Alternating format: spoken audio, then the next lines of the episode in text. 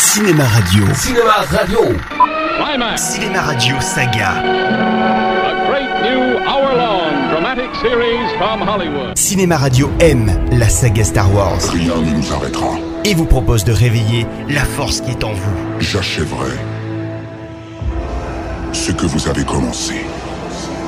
Chaque semaine, revenez sur les grands moments de la guerre des étoiles. On raconte toutes sortes d'histoires. Histoire des épisodes, réalisateurs, acteurs, effets spéciaux, extraits des films, anecdotes de tournage. Je n'ai aucune cause à défendre. Et retrouvez toutes les chroniques de Star Wars fabriquées par Eric Desmé en vidéo Côté obscur, les Jedi. sur le site de Cinéma Radio. www.cinemaradio.net Laisse-la t'envahir. Cinéma Radio, la radio officielle des Jedi.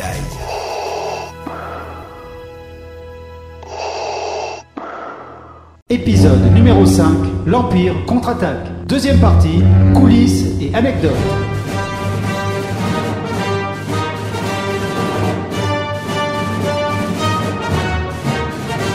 Suite à l'énorme et inattendu succès du premier Star Wars, George Lucas et son associé Gary Kurtz ont la possibilité de réaliser les deux suites prévues en totale indépendance. La Fox sera cette fois-ci uniquement responsable de la distribution de l'Empire contre-attaque. Cette faute envers moi était la dernière.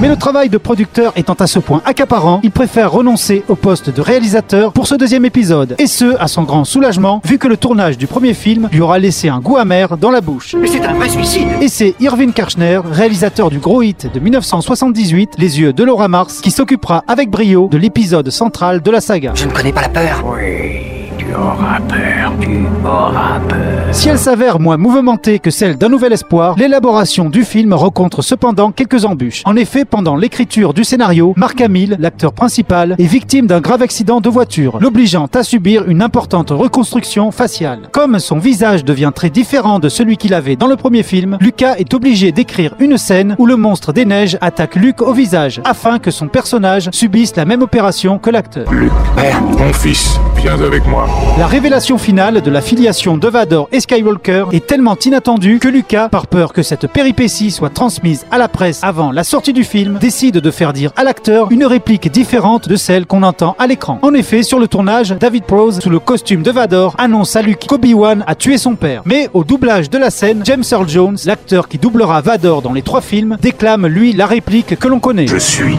ton père. Le monteur synchronisera donc cette réplique avec la réaction de Mark Hamill lors du tournage, réagissant donc à une fausse réplique.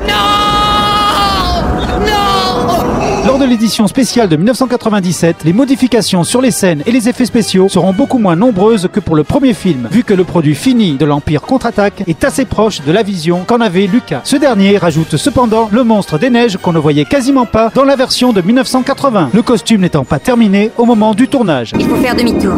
Je sais où est Luke. La cité des nuages de Lando Carlician est retravaillée par ordinateur, car les décors du tournage étaient jugés par Lucas et le réalisateur beaucoup trop pauvres. À cause de ça, ils avaient dû enlever de nombreux plans où l'on voyait le décor. Ces plans sont donc rajoutés dans le nouveau montage, notamment la séquence où Vador traverse la cité pour se rendre à son vaisseau. Je veux ce vaisseau, pas des excuses. Enfin, Lucas rajoute quelques plans supplémentaires du chasseur de primes Boba Fett, afin de contenter les fans de la saga. En effet, ce personnage très secondaire, pour ne pas dire oubliable, présent aussi au début du retour du Jedi, a fait l'objet dans les années qui suivirent la sortie du film d'un véritable culte auprès des admirateurs de la première trilogie. Préparez-vous à partir vitesse lumière, je crois qu'on a un pépin. Si je puis dire un mot, capitaine, le motivateur d'hyperprotection est endommagé. Impossible de passer en vitesse lumière.